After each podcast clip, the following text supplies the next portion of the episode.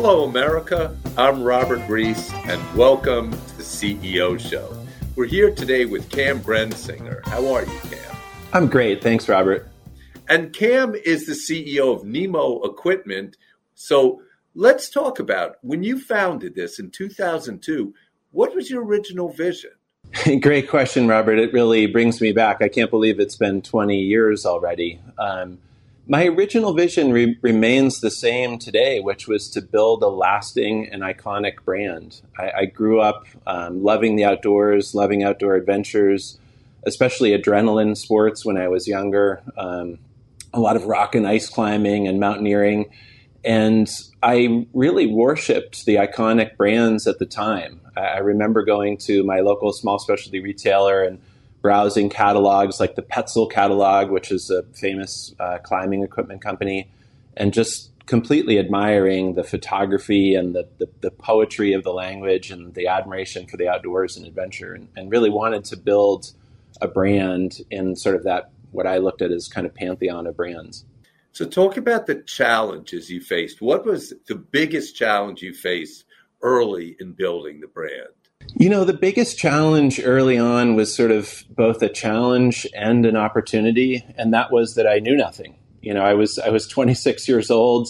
The only business I had sort of vaguely run at that point was uh, was a, a, franchise of College Pro Painting. Uh, you know, one summer in college, um, so I I knew little really about running a business. Um, I was a senior in design school, so I I had a good basis of understanding of product design, um, but there was so much unknown. And I, I guess I look at that, I look back at that as both sort of a weakness and a strength because, you know, when you don't know much, it's easy to be brave. And, you know, we made a lot of bold decisions in those early days and in some ways really reinvented the wheel over and over um, but it gave us an incredible basis of knowledge, kind of setting out with, with so little baggage, if you will. So maybe there were advantages to being a young CEO. I think there truly were. I mean, it, it certainly wasn't the most efficient path um, to success. You know, if I could go back in time and start the company with what I know today, it would have been a much shorter path to profitability.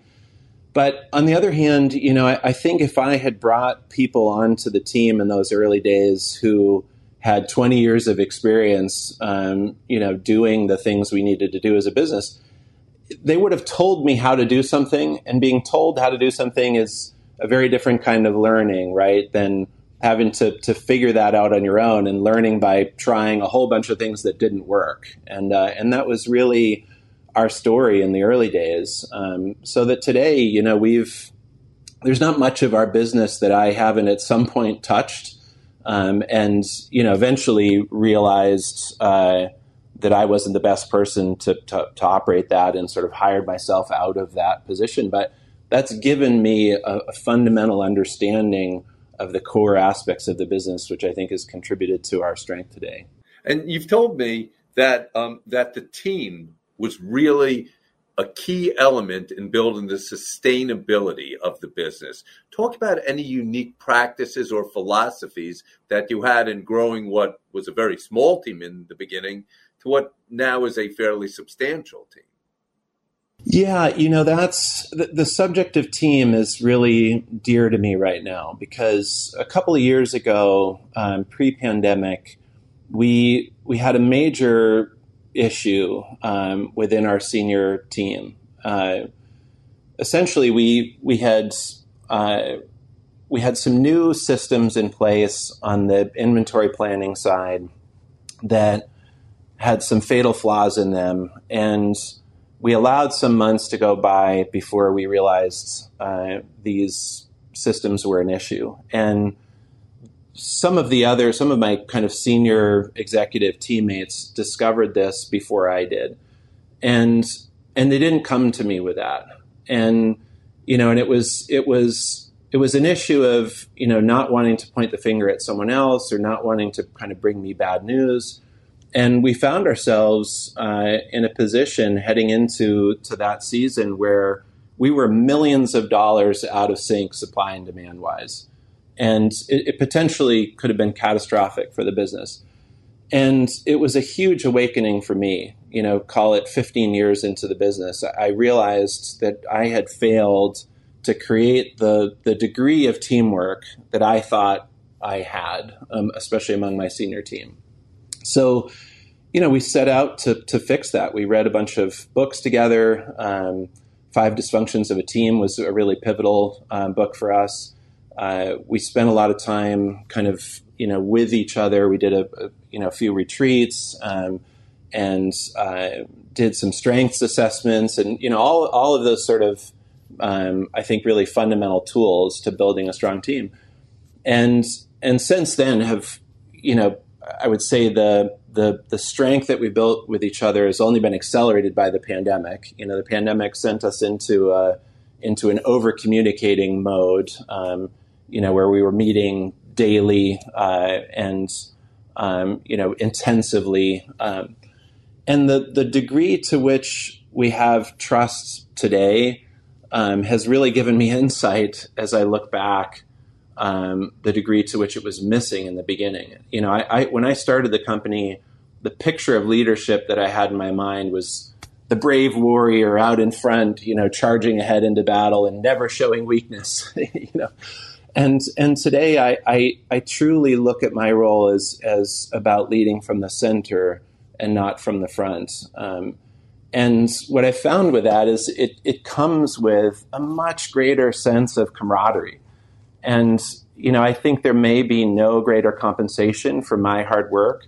than a sense of teamwork and camaraderie. Like, I, I love that feeling of being in a flow state uh, with other people. Um, if I had any musical talent, I, I might have, you know, been in a band because I can only imagine that uh, there's an incredible feeling of being kind of in synchronicity with other people making music. And I, I think the closest I get to that in life is being here in my office with people that I care about, that I respect, um, that I really have trust with, kind of getting into a flow state, solving problems together. And I think that really required my growing up and redefining what leadership looks like and really learning to to put other people's success you know as my objective not just my own and i know there's a conversation you had with y- your parents where you, you gained the idea of go slow to go fast. Could you explain, like, maybe was it one conversation you had, or was it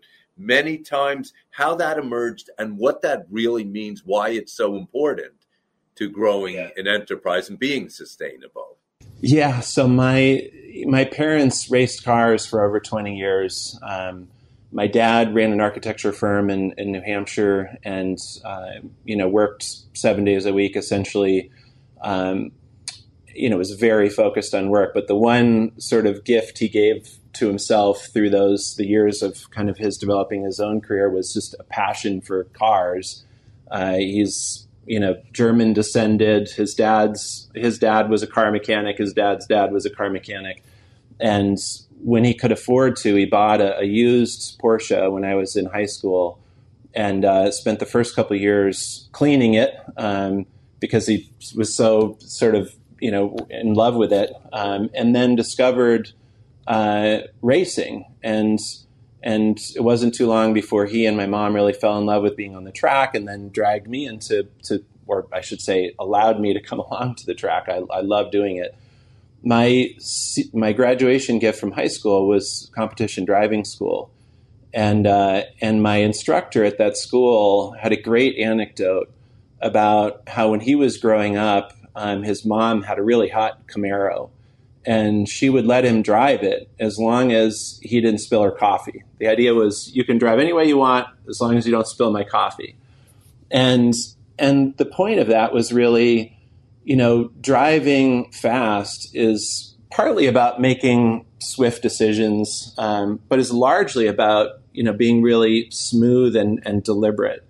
And my parents had an expression um, related to that uh, as they got to be better and better race drivers, which was go slow to go fast.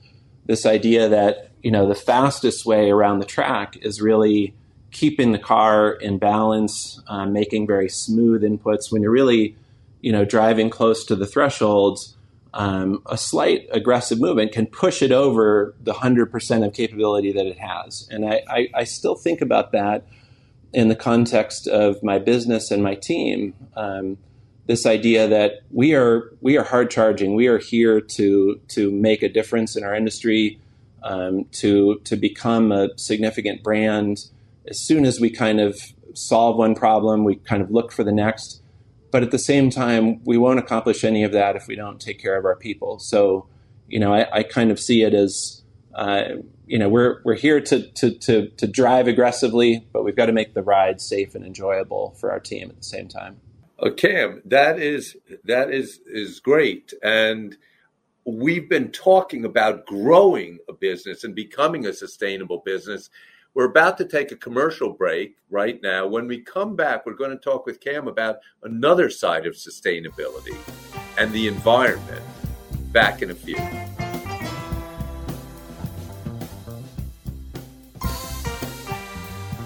Hi, this is Robert Reiss on the CEO Show, and we're here today with Cam Brensinger, who is the CEO and founder of Nemo Equipment, the fastest growing camping company.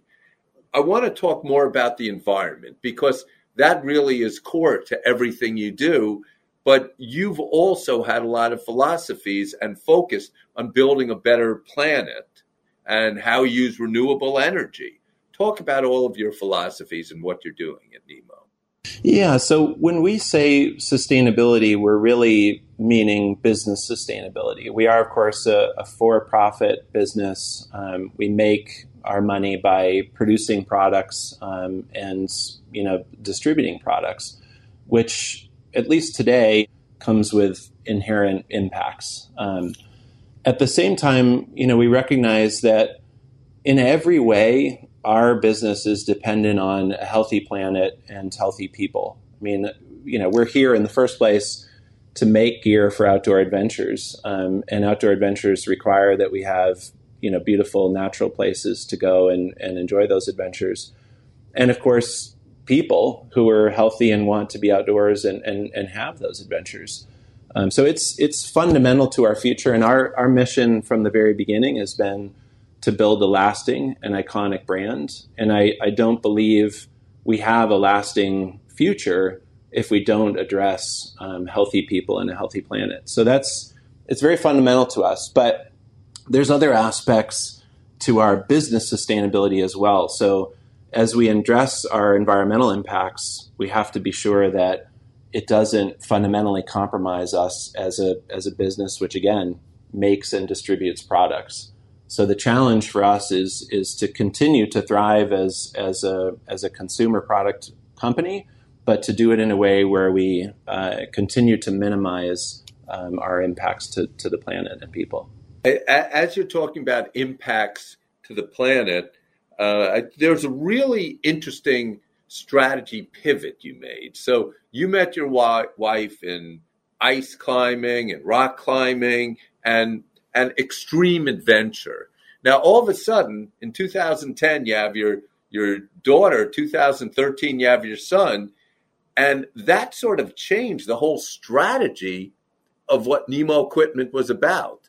Talk about what happened to you on a personal level and then how that impacted your strategy, which obviously became, uh, you need to thank your kids here, became a huge driver of your great success. Yeah, you're right, Robert. You know, I, when I look back on our history, I spent, you know, call it the first five or 10 years waiting for kind of that lucky stroke that was going to be our, our tipping point. You know, I'd, I'd read a lot of books on entrepreneurs and businesses, and it seemed like most entrepreneurs that ended up successful had some fortuitous event happen, um, some stroke of luck, and you know, I kept looking for that, and and and never saw that. Um, it was only years later, really, I, would say about 15 years into the business, that I realized what our serendipitous thing was all along, which was which was subtler um, and really more about timing. You know, the, the the timing of when I started the company, in terms of sort of the arc of our industry, um, in terms of the arc of my own life. Uh, you know the the key partners that we made, certain kind of gates that we passed through um, with our big retailers or meeting distributors at a certain moment in time. We've been very lucky in that regard. And and kind of back to to your specific point, when I started the company, you know, I was dedicated to extreme adventures. I, I started the company to really be a, a mountaineering and long distance backpacking brand I mean, that was how I defined my identity, and and certainly the kinds of products I was passionate to make. And you know, the reality is, in the last twenty years, a lot of things in the world, as we all know, have have dramatically changed. I mean, the demographics of this country, um, the nature of outdoor participation.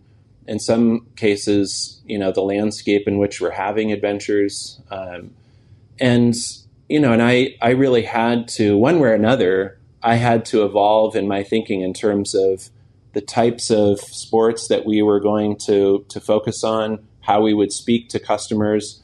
I've been lucky that my own interests have sort of changed in lockstep with that. So those, those haven't been hard pivots to make. Um, but for example, you know, today, you know, we're, we're really on a mission to show that camping can be an aspirational is an aspirational activity for a lot of folks. In, the, during the pandemic, 10 million Americans have discovered the outdoors or rediscovered the outdoors and camping just in, in these last two years. And when I came up in the early days um, of Nemo, uh, you know, camping was was was not something. Camping was a tool to get to the adventure that we aspired to, like hanging off of a frozen waterfall. Um, hanging off of a frozen waterfall is 10 steps removed for somebody who's maybe 100 steps uh, removed for somebody who's new, who's new into the outdoors. So we've had to shift our mindset um, to be more welcoming uh, of newcomers. And I think that's got to be true for a lot of businesses and a lot of leaders today that you know the mission that will make us successful today is is perhaps very different um, than the one uh, we had 10 years ago, never mind 20 years ago. So, Cam, you've had great success at Nemo Equipment, becoming the fastest growing camping company. What do you really see the future looking like? You know, it's it's probably a tougher question today, Robert, than it's you know been in our last 20 years um, just because I, I, feel like so much in the world is in flux right now so many things are, are volatile um, i've never felt comfortable making forecasts for our business past say five years at the upper limit because to me it just it, it turns into real speculation and, and bs and, and to some degree I, I really don't believe in setting off on an adventure um, having prescribed every step all the way from a to z. Like i, I think you know really um, ultimately having a successful journey is largely about you know, knowing the first few steps that you're going to take, having a vision of, of what you want to achieve, and then really listening and looking along the way and, and being willing to pivot um, as needed. And I, I, feel like that's never been truer for me um, than it is today in 2021. Um, you know, everything about our business is is in rapid flux. You know, whether it's uh, you know the nature of the supply chain, where and how we're making things how we're transporting them. Uh, our, our customer um, is evolving, the, the nature of their participation, how they're shopping, you know, how we distribute products to them, how we market to them. All of it is is sort of um, in in transition right now in so many ways. So, you know, when we sit down as a team to strategize our longer term future, we put everything on the table, even our fundamental business model um, we are starting to ask ourselves, you know, is there a is there a future proofed model for Nemo where we dematerialize our revenue? You know, is there a way, having spent 20 years focused on making physical products, um, can we come up with a compelling business model where we don't have to do that because we may need that in the future? It's an exciting future. And um, what is the website? Uh, our website is nemoequipment.com. There you have it. You almost could have guessed that. So, everyone, great having you on the show, Cam.